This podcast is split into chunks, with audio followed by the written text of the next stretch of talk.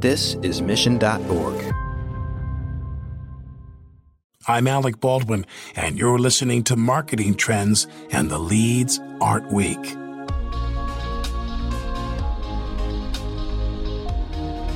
Welcome to Marketing Trends. I'm your host, Jeremy Bergeron, the Vice President of Media Strategy at Mission.org.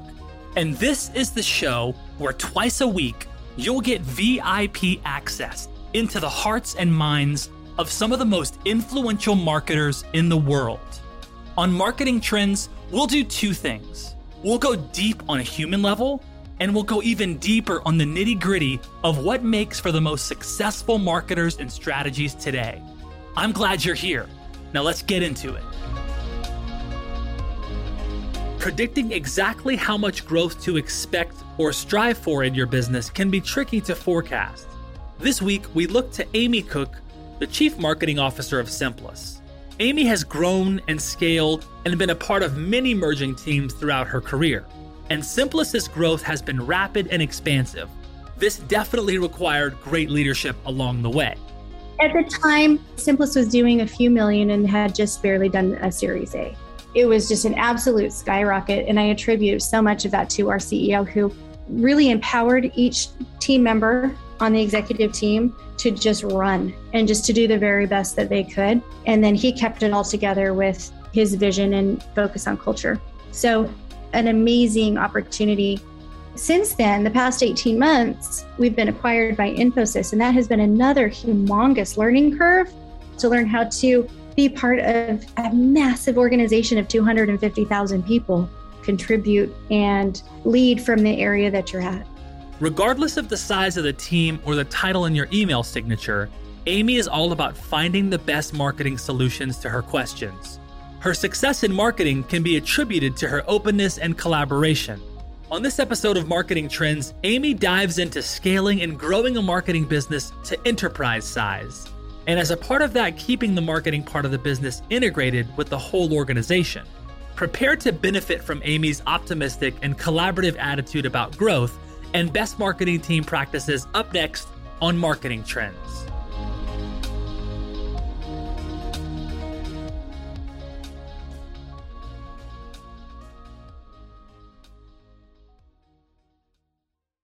Hey, everybody, welcome to Marketing Trends. Super excited to have an incredible guest. Uh, we have Dr. Amy Cook, PhD, Chief Marketing Officer at Simplus here today. It's true. She's here. Amy, welcome to the show. Thank you so much, Jeremy. What an introduction. That is much more than I deserve. It. Thank you so much. I appreciate it. Wait a second. No, absolutely. I want to, I want to, I want to give people a little snippet of, of who I'm speaking with now, because what happens is inevitably people will Google you and check you out and they'll see the badassery that you are. But I want to talk a little bit about what you've done on paper and we're going to get into some of that today because I feel like what you've done, I would need maybe several hours to talk with you about the amazing stuff you've accomplished. But folks, just just listen in. So Amy, as I mentioned, is the chief marketing officer at Simplus. She's been in the role over four years, right, Amy? I know that I have like exceeded my time. I mean, any CMO that's been in the role, you know this. I mean, it's like the quickest, it's the role that's, that's like the quickest turnover. You've been in the role four years. So I know as a marketing leader in our business, like that says a lot. So everyone, she's been in the business over four years in the CMO role. She's led marketing efforts from Series A through acquisition, helping the company achieve a ridiculous three year growth rate of 1,578% and acquire not one, not two, not three, seven companies before being acquired by Infosys for a measly $250 million. Amy also somehow found, finds time to be the founder of a badass marketing company called Osmond Marketing, which has been named one of the fastest growing businesses in Utah for five years in a row. She also has time to teach. She's an adjunct faculty member at BYU Hawaii and has taught business and communication courses at BYU, University of Utah, and ASU intermittently for the past 25 years. Uh, she writes, she teaches, She's a badass marketing leader. She's also a mom of five kids, which, me being a dad of four, that might be the most impressive thing out of all of it is because how do you be a mom and all the things you do? So I, I personally am honored that you're here. I'm super interested in your in your background, but thank you again for being here. I want to start at the beginning, Amy. Please tell us and tell our audience where did this start for you? Where did the where did the spark of marketing like initiate for you? What what was that like? What where were you in your life? What brand was it a brand? Was it a campaign? Was it a book? Did you have like someone in the family in marketing? Where was the genesis of marketing for Amy Cook? Jeremy, thank you so much. That that was seriously the nicest introduction I've ever had in my entire life. Yes, yes. Okay, good. We're moving in the right direction. Okay, well, so backgrounds. Let's start at the very beginning. I grew up in an entertainment family. Um, for those of you who are 50 and older, you may remember the Osmonds and Donnie and Marie Osmond. And that is the family that I grew up in. It was a family of nine children. And um, they were, my dad was one of the four OG members of the boy band, and they traveled all over the world. And so I grew up in a hotel room. I remember my mom trying to give me like baby baby jars of fruit just to get my nutrients while we're traveling in the hotel. And coming out, I remember one time we were having this Osmond family holiday party, and there were all these cameras everywhere because it was for a special. And it was one of my earliest memories. I was three years old and I was sitting in front of this delicious Thanksgiving meal. And all of my cousins were around, and my grandpa was at the end and he was saying, Can someone pass the gravy, please? And I thought it was time to eat. And so we started passing the gravy and I started eating and my mom slaps my hand and she's like, we have to do another take. And so that is how I grew up. And so it, I have grown up around PR and marketing and branding uh, my entire life. And that's really just how I grew up thinking. So you, was it like into high school, kind of like you were thinking marketing, or was it college where you're like, okay, I'm going to study it? That, is that where it, you started to kind of focus on the, on the actual trade? Yeah, and originally I thought, well, you know, wouldn't it be great if I followed in the family business and became an entertainer? And so I was um, classically trained as a violinist. And so I began traveling with the family, and I was in the Osmond Family Theater in Branson, Missouri in high school, and doing two shows a week or two shows a day, six days a week. And I realized this is not the life for me. This is not where my passion is. And so I went back to college and um, I got an English degree, a couple of English degrees. Um, got married. I was putting my husband through school, through medical school. Sadly, got divorced. We were medical school casualty, and went back and got my PhD. And my dad, again, uh, needed a book done, and so I had been, you know, trained as an editor in one of my full time jobs. And I thought, I can do a book for you. We can do a book and sell it in the shows and do all of that. And so I did the book and it was great, but then I learned, had to learn how to market. And this was about 15 years ago. And we started producing books and then marketing the books. And I found that my real passion lay in the marketing aspect of it. And my background in content and in PR from my family lent itself really well. So it was just this amazing convergence of many different phases of life helping to inform how we did marketing and how content was really um, at the forefront of that. Mm. What was the first time you you started to kind of get into marketing at scale? Because I mean, now you've we fast forward to today. Well, you're a marketing leader of a really cool business that's blowing up, and but kind of when did you start to see the power of marketing at scale, and and what was that like? Maybe there was a story or a campaign you were involved in where you were like, oh wow, I see the potency of this. I remember the way that we started our business was you know, I was remarried. Uh, we had four kids, and my husband um, worked at Lehman Brothers, and he got a job at Lehman Brothers one month before they collapsed. Wow. And so um, all of a sudden, he doesn't have a job, and we have all these little kids, and we had a $10,000 tax return. And he says, Amy, let's split this tax return and let's see how much money we can make. Wow. You take 5,000 and I'll take 5,000. And he put his in a real estate deal, and I started Osmond Marketing, which is now has been renamed after the past couple of months Stage Marketing. So I decided, okay, you know, necessity is the mother of invention, right? So we've got all these little kids. We have no way to support them. and I knew how to market. And so we just went for it. And it was the most amazing opportunity that I've ever had. I, I probably worked 120 hours a week for the next 15 years, but I learned so, so much. So, what was really exciting was, you know, we started with content and we started doing people's Forbes columns and ghostwriting and um, a lot of slide decks. And then, you know, people would say, okay, well, I can see, I see you can write, but can you design this for me as well? Oh, I see you can do this content. Can you also build a website? And so it just kind of snowballed over, you know, over and over again.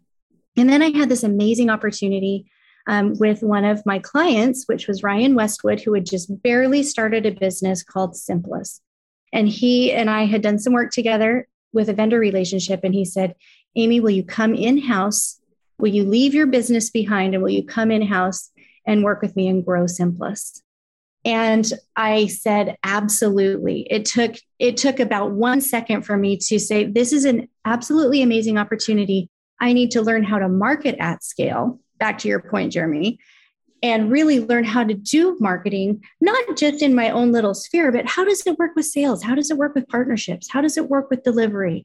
and how do you grow a brand and how do you deal with the investment community and and all of these things that i had no idea how to do and i was so grateful to be given that opportunity that that i, I let the the business you know i put some leadership in charge of the business that we started and i moved over to simplus and and have never looked back it's been the most amazing opportunity so you jumped into simplus as the marketing leader or just to kind of be just like join a marketing team that was already existing? Um, originally, I joined a marketing team that was already existing. Okay. Okay. And then after about six months, I became the marketing lead. Okay. Okay. So, wow. I mean, what a what an adventure. I mean, it's like you're you're at this intersection of. I, mean, for you, I, I see there's like a lot of intersections happening in your career, but it, I see this one of like have your own business, saw some momentum, experienced success there, had a client Simplus, which you certainly saw some opportunity. Then you choose to leap over there, join the marketing squad, and then take over that that team six months later. And then now you're in this marketing leader role. What's it like for you? What's it like going from kind of this marketing tactician, if you will, someone that's maybe executing and supporting various parts of marketing campaigns and to now leading a team? What was that like? Did you feel like you stepped into that and it was like flow, like, wow, this is exactly where I want to be? Or did you step into that role and kind of like, oh, this is very different than being just a contributor in the marketing team? Now I'm leading the whole strategy. What was that like for you? You know, it's it's as you can imagine, it has been like drinking from a fire hose, right? Because you're you're an executor. And so you know how to do everything. But do you know why you're doing everything? And do you know how it works with, you know, with your overall revenue goals? So the strategy portion of it, luckily I had had a lot from just having um, a doctorate and my doctorate overlapped quite well with marketing but there was still like so you, you never really know until you get into the business and each business is different so you know i have also had the opportunity to do some fractional cmo roles and in each one of those it has been very different mm. so what's been amazing for me is to be able to take that strategy build a plan around it and build it from top down so I would be able to step in and help my team execute, but then also understand the strategy behind it. But that is actually one of the things that I think is really, really important for CMOs to understand is that you will get more respect from your team if you know how to execute yourself. And many CMOs do. And the ones who are really successful are the ones who are willing to be the servant leaders, get down, help support their team, and help lift them up because they know how to do it as well. Mm. Let's talk about when you became the marketing leader. How much revenue was Simplus doing? How big was the team at that point when you became C- leader? At the time, the Simplus was doing a few million and had just barely done a Series A. Wow. Okay. And so there was just like unbelievable growth for the next about three. Well, let's see, for about the next three years, it was a, a growth rate of um, over 300% year over year. So wow. it was just an absolute skyrocket. And I attribute so much of that to our CEO, who really empowered each team member on the executive team to just run and just to do the very best that they could and then he kept it all together with you know with his vision and and focus on culture wow so it was it was a really an, ama- an amazing opportunity since then, the past 18 months, we've been acquired by Infosys, and that has been another humongous learning curve and yeah. really exciting ride as well to learn how to be part of a massive organization of 250,000 people, mm-hmm. find your spot, contribute, and lead from the area that you're at. Yeah, I mean, I definitely want to get an Infosys because that's an amazing brand. I, on another show that I host, I interviewed Ravi Kumar, who is an exceptional human. We talked about this uh, about a month ago when we connected. And Infosys, I'm just I'm bullish on the brand. I love what they're up to, and and they're and they're massive. They're really really big like to your point, over 200,000 employees and at scale, it's incredible. So, since you jumped into that part, what was that like, the acquisition, now being a leader, now kind of being under the umbrella of Infosys, which is a pretty big brand? Mm-hmm. What was that like for you? What were some of the challenges that kind of arose going through that type of acquisition? You know, it was hard to be acquired during COVID. That part was mm. challenging. We couldn't get together in person. We had to do everything remote you know everyone's getting sick and having to take time off and and so there really were a lot of challenges with covid but my personal experience with infosys has been absolutely incredible. So right at the very beginning when we were acquired i went i took a trip to new york and i met harini who was harini babu who runs the brand portion. I met harini yes we met harini yes. We met harini? Yeah yeah. She's one of my all-time favorite people. Yeah yeah. And then Ravi has also been very open and I would not expect a president of the company to be that accessible. But, you know, he and Ryan Westwood and I were on a meeting two days ago, and we've been texting this week. And so he is really, really amazing. And then I also had the opportunity to start hosting some of the Infosys leadership forums, which gave me a pretty unique opportunity to get to know Salil and Pravin and some of the other executives at the company. And so for me, the opportunity has been very, it has really been great in my experience. Wow. Super positive. Yeah. So it, it sounds like, which doesn't always happen in acquisition, it sounds like you really stepped into a lot of support, mm-hmm. you know, probably unlimited support with the size of Infosys. Like you can really, you know, there, there's no doubt they can support you. And I mean, I know certainly Ravi and then Harini we connected with, and I'm like, and so it's cool to hear that you they welcomed you in and they're supporting you and even still now they are yeah what is your thoughts on agent hiring an agency versus kind of in-house i'm always curious about marketing leaders who some of them are so staunchly opposed to agencies and they just they want to hire the smartest and they want to build it in-house mm-hmm. versus outsource to an agency how have you navigated that and how is it today like do you are you bullish on one or the other do you like a healthy mix i like a healthy mix i think okay. that you have to have your core team in-house because you have to have the strategy so aligned with your marketing. And I think if you can get really strong generalists in house, then you can hire specialists in the agency roles. I think that's a really strong um, support system to really lift your marketing.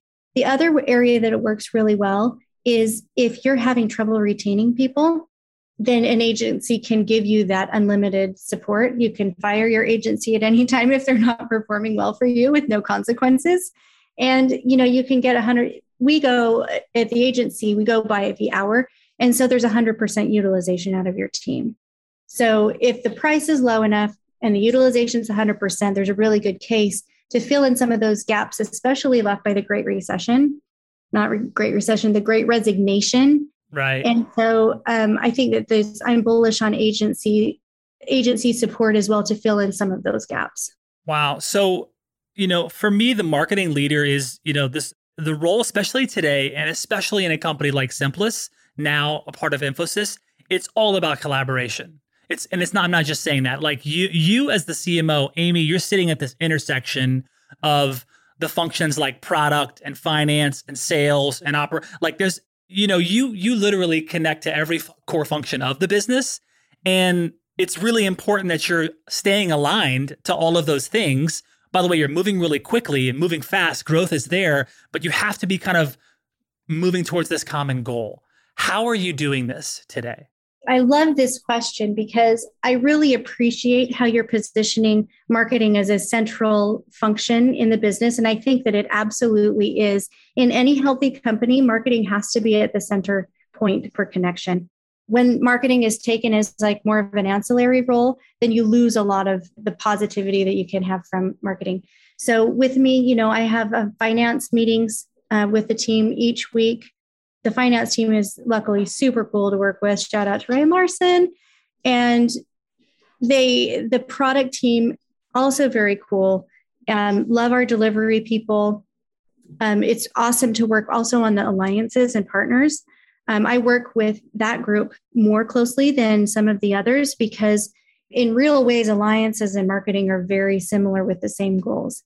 So, not only do you have to connect internally very well, but you also need to connect with your partners, with your customers, and do joint co marketing with your partners to reach the same customers. So, it's a whole lot of relationship building, even more than I would have expected when I just started doing marketing deliverables all those years ago. Wow.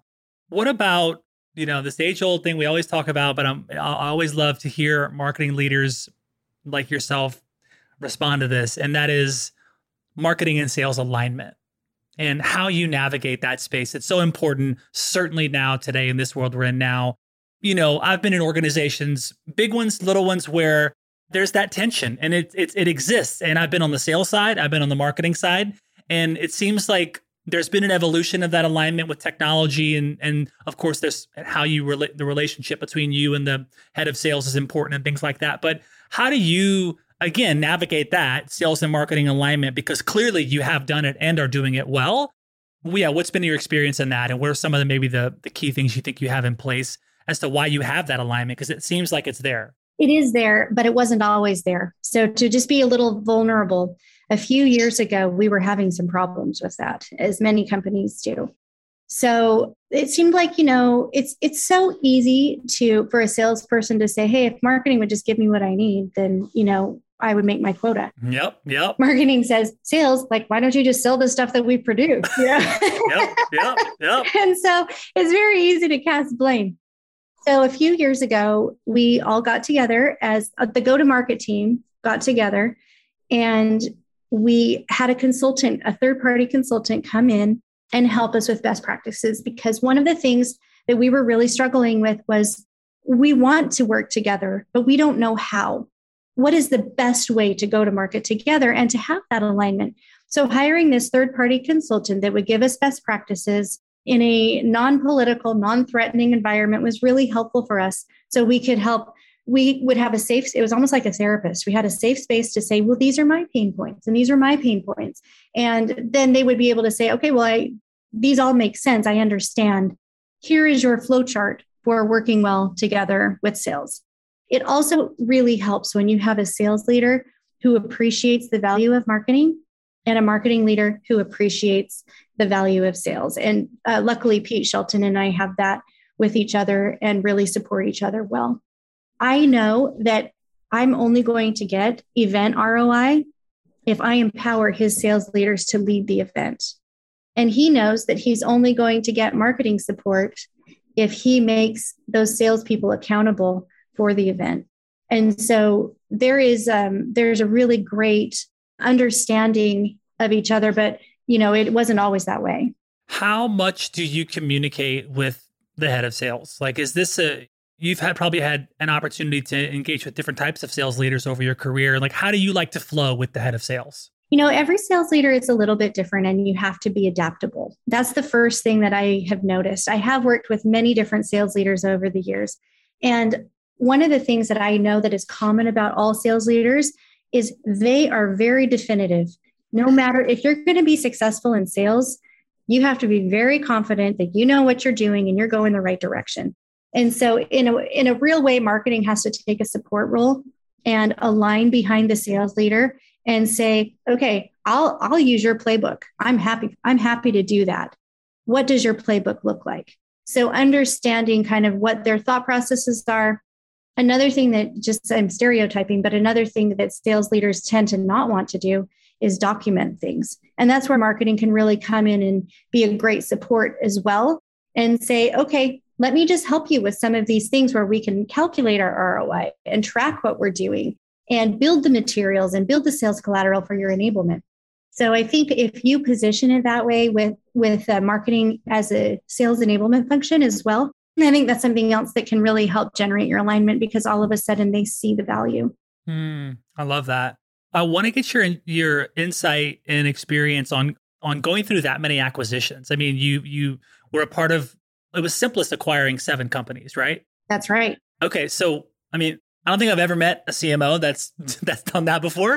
Um, and I and I met with I've met with a lot of CMOs across the Fortune 1000, and it, that's really interesting. What's it like, you know, going through that many? How what's your role look like going through an, an, acquisition and that many acquisitions? And what's some of the things you've learned and what are the takeaways from from doing that many? You know it's really i have learned so so many things from doing these acquisitions. We've done them in different geos. We've done them in different industries. We've done them in different market sizes. And so having an understanding of how each company may look different between the the geo the industry the market size the product and the and the leaders is really something that, again, adaptability is name of the game. One of the things that was really helpful for me was to have such a strong COO. Isaac Westwood was our COO and led all of the um, integration efforts from the acquisition. And so he has been very, very helpful in, in helping block out this is marketing's role. And he like gave me a big fat checklist of about 350 items saying, wow. saying these are all of your things that you need to do. But it was so helpful because then it took a lot of the guesswork out of it and he organized it in a really great way. And so then I could just focus on the execution piece of it. Mm. So when you're acquiring these businesses in different geos and industries, when it comes to what they're doing on the marketing side of things, do you see that opportunity as like, okay, I get to take a peek at what they're doing? Like, are you learning things about the way they're marketing that you're like, ooh, that's good. I'll take that.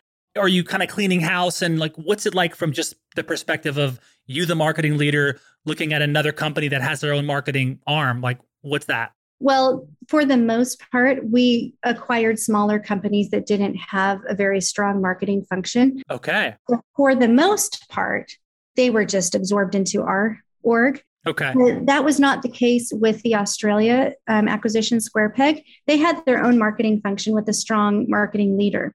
So luckily, Dee and I have become very good friends, and we collaborate more as colleagues than as um, subsidiary organization. But I think it it really is a little bit of a negotiation each time you do that. Um, there have been strong leaders that we brought into the marketing team um, from some of these acquisitions, and I think the one of the besides being adaptable, I would say the next important quality for a CMO to have is enough humility to be able to say, you know what, you're doing this better than I am. Let's use your playbook. You know, I think that that is, I think some people see that as a weakness and it's actually a strength. In fact, I got some criticism early on from using a model, like an academic model, and I brought it up on the screen and I showed them, I said, this, this model is a really good model. And one of the people reached out afterwards and they were like, hey, it makes you look kind of stupid when you use other people's models. You should make your own. And I could not dis- I could not disagree more because from my perspective, you know, I came at it from an academic um, perspective where as an academician, you are a drop of water in in a river of knowledge. And your job is to contribute your drop of water to the entire body of knowledge. So I approach marketing the same way, where everybody's got good ideas. The delivery team's got amazing ideas. Our legal department gives us great marketing ideas. And then we can all flow together and collect our marketing knowledge. Mm. So you said something interesting there. I want to I want to get into that a little bit. You said the legal department is giving you good marketing ideas. Can you can you unpack that a little bit? Oh yeah, he's my buddy. He's his name's Adam. okay. our legal department is a department of one. And so ah. he and I will oftentimes collaborate. This is back to your point about collaboration. Mm-hmm. We'll collaborate on contracts quite frequently because I send him all of my contracts to look at. He sends me, um, you know, any things to watch out for. And he's very business friendly. So whenever I have a, an issue, or maybe I want to do a marketing program and there's like some kind of a legal thing to call out, he and I will talk through it and sometimes that leads to great conversations about marketing. Mm, that's interesting. What does the marketing mix look like now at AdSimplest? Yeah. So right before the acquisition, I broke down the marketing mix. It ended up being very interesting. So I, I even broke out all the labor and everything we were doing. And so we were at about 75% of our cost was events. And then um, about 10% of our cost was content. We had some in design, we had some in paid promotions, we had some in campaign management, we had some in premium content development, we had some in social, we had some in you know all, all of the all of the rest of the channels in paid earned and owned media right any direct mail um, we didn't do a lot of direct mail okay. we had we did try some abm with limited success. Mm. But I think with, uh, I think at Infosys, we will have a better result with ABM because the accounts, uh, there are current accounts that we can drive into. Infosys has about, oh, they have so many amazing long-standing accounts where, you know, they have a lot of revenue in these accounts and they have great relationships for 20 years. So when you have that kind, when you're trying to drive Salesforce into a large account like that, ABM will be very effective in that area. It's not as effective when you're just trying to do like net new. Okay. So heavy heavy on the events, on the events, which I mean, as we all know, events took a took an interesting hit this past these past couple years. How did you navigate that? What does it look like now? The event, like, how have you? Is it kind of a hybrid virtual thing? Are you doing stuff and kind of cultivating in person stuff? yeah, it's cool. To, it's cool to hear that that so much of it was on events, and and obviously it was working. So, what can you tell us about the events? Yeah, so a lot of the event budget went to Dreamforce, which is yep. understandable. Yep. So we went big with Dreamforce. Um, we rented our own section of the hotel. We had ancillary parties, and we um, just really went all out. Since COVID, obviously, uh, in-person events have taken a massive hit, and they're only starting to come back now we did a lot of, you know, initially when COVID first happened, there was a lot of support for the virtual uh, webinar type forum. And then people got tired of that pretty quickly. And so we saw a decreasing return on our investment on the webinar front. However, the executive roundtables, the virtual executive roundtables actually performed very, very well for us because it was an intimate conversation, just like you and I are having now. Mm-hmm. You don't miss that much when it's a one to one conversation, whether it's virtual or in person. So, as long as we kept our roundtables at like 10 people or less, we got really great pipeline out of it. Mm. So let's talk about how Simplus helps brands. Like, what, what, do you? I know there's a there's a Salesforce connection, but for C- other CMOs that listen in, because we'll have marketing leaders across the spectrum and folks kind of coming up in the ranks listen. But how does Simplus help brands? Simplus is we are the geek squad for Salesforce. I love that. I love that.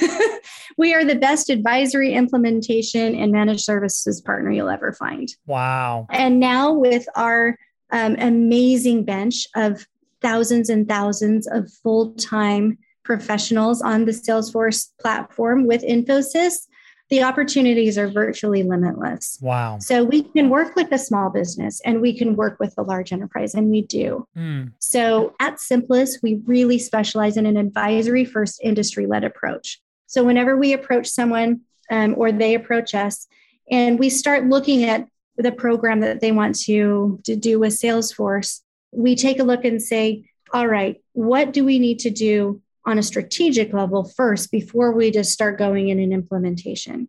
And then on the on the back end, now that you have all of this set up correctly, we've done the program, how do we keep it going and how do we make incremental gains mm. to make sure that you don't lose all the investment that you've had?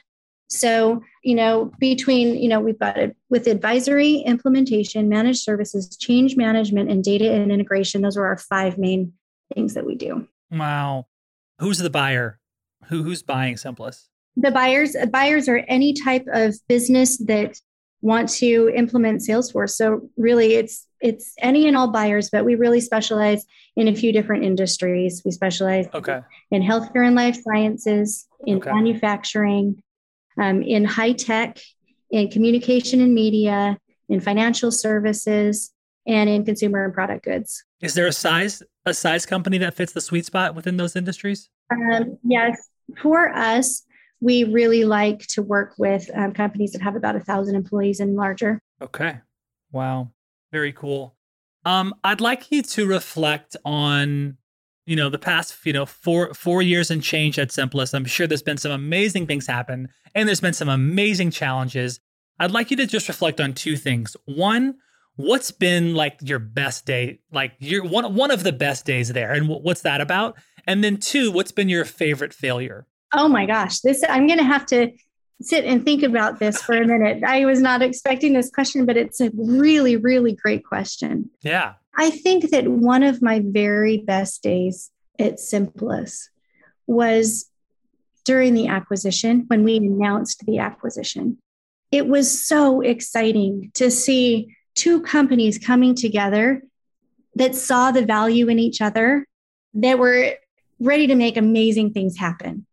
And so to me, that was one of my very favorite days. Mm, I love it. Yeah. That's a good one. That's that's that's definitely one that I would say is, is up there as a favorite. Okay. Definitely a highlight. All right. Okay. All right. My favorite failure. My favorite failure was when I pushed really, really hard for an inside salesperson to have to be a single point of contact rather than have it distributed the way that the inside sales team wanted to do it. I really pushed for it. And they finally were like, okay, we'll try it for three months. And it didn't end up working out. And so that was totally my bad. And I went back to the data and I was like, okay, guys, I was wrong. It was the way you were doing it worked way better than what I suggested. We'll, you know, we'll go back to it. And what I loved about that particular failure was there was no, I told you so. There was no blame. There was no like, I can't believe you even suggested this in the first place. It was just like, all right, we tried it and now we're moving on. And to me, that kind of working relationship is really important. And it's something that I value a lot and really appreciate that we we can fail at Simplus and we can pivot and we can do things that um, will help us learn for the next time. Mm. What sort of things do you use for demand gen? Like what kind of intelligence or tools that you, or that maybe in the past or now that you really like? Well, um, I think that uh, intent data is really interesting to me. It is so exciting to see when you when you get a signal that somebody's you know looking on your website from this particular website or this particular company that's something that i think has tons of value and there is really a big range in how we make that actionable. I think that industry is still pretty nascent and we still have to do a lot better on making that actionable. For example, it's even harder now that everyone's working at home because they get their intent data based on the IPs of the, the company headquarters, right? Right. So it'll be interesting to see how that works out. But any company who can who can effectively get intent data to work for them, they're going to be really far ahead. Yeah, we're looking at this now uh, in our in our business, and you know we've spoken to folks like 6sense and Clearbit and some of these and really interesting technologies. I know when I was in sales, I would have loved this sort of data, you know, to understand who's checking you out, you know, and and and you can get a lot of really good information about their geo or you know even title or you know it's just really interesting. The information you can get really allows us to serve them in the best way at the top of the funnel and it's fascinating. So I, I would agree with you there. When you think about the the kind of customer experience, and you know, and I've seen a lot of brands really double down on this in the past couple years, especially because of the way the world is. What would you tell other CMOs and marketing leaders about how they can really start on this journey of creating this kind of seamless, better end to end customer experience? Well, the first thing I would say is you need to take you need to reframe your sales cycle from just the funnel into the flywheel. That type of, you know, framework shift makes a huge difference in how you view the customer. Because no longer are you focusing only on the front end, but you're taking that, you know, the purchase is at the top of the flywheel and you've got this whole entire customer experience side that we hope ends in evangelists that will help you sell the next time around, right? So when you do that, it makes it a lot easier to invest in some of those programs that helps you upsell your current customers and create evangelists for your new customers. So I think that's um, reframing that perspective is kind of the first thing that leads to a lot of great action items following, and it just kind of flows down the hill from there. Mm, I like that reframing from funnel to flywheel. That's cool. When it comes to just like predicting growth, you know and you know look we we said earlier that you know you had some things in place that allowed you to achieve this 3-year growth rate of Again, pay attention 1,578%, which is insane. You know, now here we are in 2021. We're about to be in the 2022 era.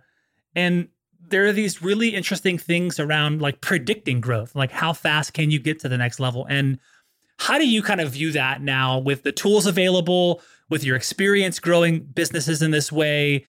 You know, is there a really tight alignment with like can you actually predict where where you're going to be in 6 months, 12 months now based on the things that have happened in the business and how do you like look at predictable growth now as a CMO?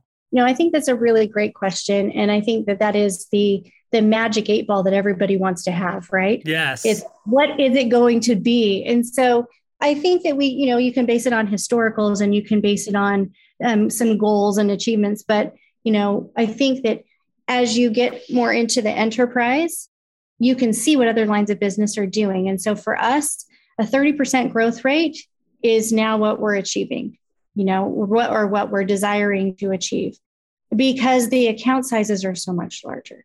So when you have, you know, when you're a little company, you can expect an insane growth rate. And then when you're in an enterprise, then your your growth rates are going to be more like the 30%. So I would just say when you're when you're planning out your forecasting, doing some underwriting on what other companies like you are doing and setting your goal maybe 10% higher so you can crush your competition. Mm, I love that. Okay, cool. Let's shift to one of my favorite parts of the interview, which is the lightning round. Okay. And um, this has been awesome, Amy. Thank you for making time. Seriously. Oh, so much fun. I absolutely love it. I knew when we spoke to you in the car that day, I'm like, we got to get this woman on our show. And you did not disappoint today. So we appreciate you. Oh, thank you. You ready for the lightning round? I'm ready. Okay, let's do it. Marketing Trends Podcast is brought to you by Salesforce we bring marketing and engagement together. Learn more at salesforce.com forward slash marketing. First question we have Amy Cook, PhD, Chief Marketing Officer, slash mom, slash badass, slash amazing human in the show. Amy, first question What do you enjoy doing with your family? I love going to movies with my family. Love it. I love it. That's a good one too. Second question um, what is your favorite social media channel? I like Facebook the best. You can get more content in there. Okay. Okay. What is your least favorite marketing buzzword? Transformation, digital transformation. What does it even mean? That's great. I love it. Okay. And then what's best advice for a first time VP of marketing? Best advice is get in there, roll up your sleeves, get your hands dirty, and learn everything from the ground up. Mm, okay. Finish this sentence. Few people know that I like to blank. Play the violin. Awesome. Finish this sentence. I would bless the whole world with mm, kindness. Love that one. Love that one. Finish this sentence. A good idea I had recently was um, a waterproof mesh that goes over your skin when it rains. Oh, I love that. Sign me up. Finish this sentence. A time when you made a powerful choice was when I took the risk to leave my business and go to Simplus. That's a big one. If you had unlimited creativity and support, you would. I would do a user conference for Simplus. Hmm. Finish this sentence. I'm secretly curious about why people don't like self help books. You're good at this. You're good at this. uh, finish this sentence. A challenge I overcame was getting divorced, living in my basement or in my parents' basement with two kids and building a life from there. That's good. Please finish this sentence. What I love and appreciate about myself is I will never quit. I get that from you. I pick that up. I, mean, I pick up many things from you, but there ain't no stopping Amy Cook. That's for sure. When I want to feel more joy, I go for a walk with my friends. Hmm. Something I keep learning again and again. You can't control people, you can only empower them. Last question I feel at home when? My family is around me. We've got takeout and we're playing a game. I love it. Amy Cook, thank you for being on the show. This has been epic. Highlight of my day for sure. The highlight of my week. Seriously, let the record reflect October 28th, 2021. We did it. Amy Cook, Jeremy B. Thank you so much. Thank you so much, Jeremy B. Such a pleasure.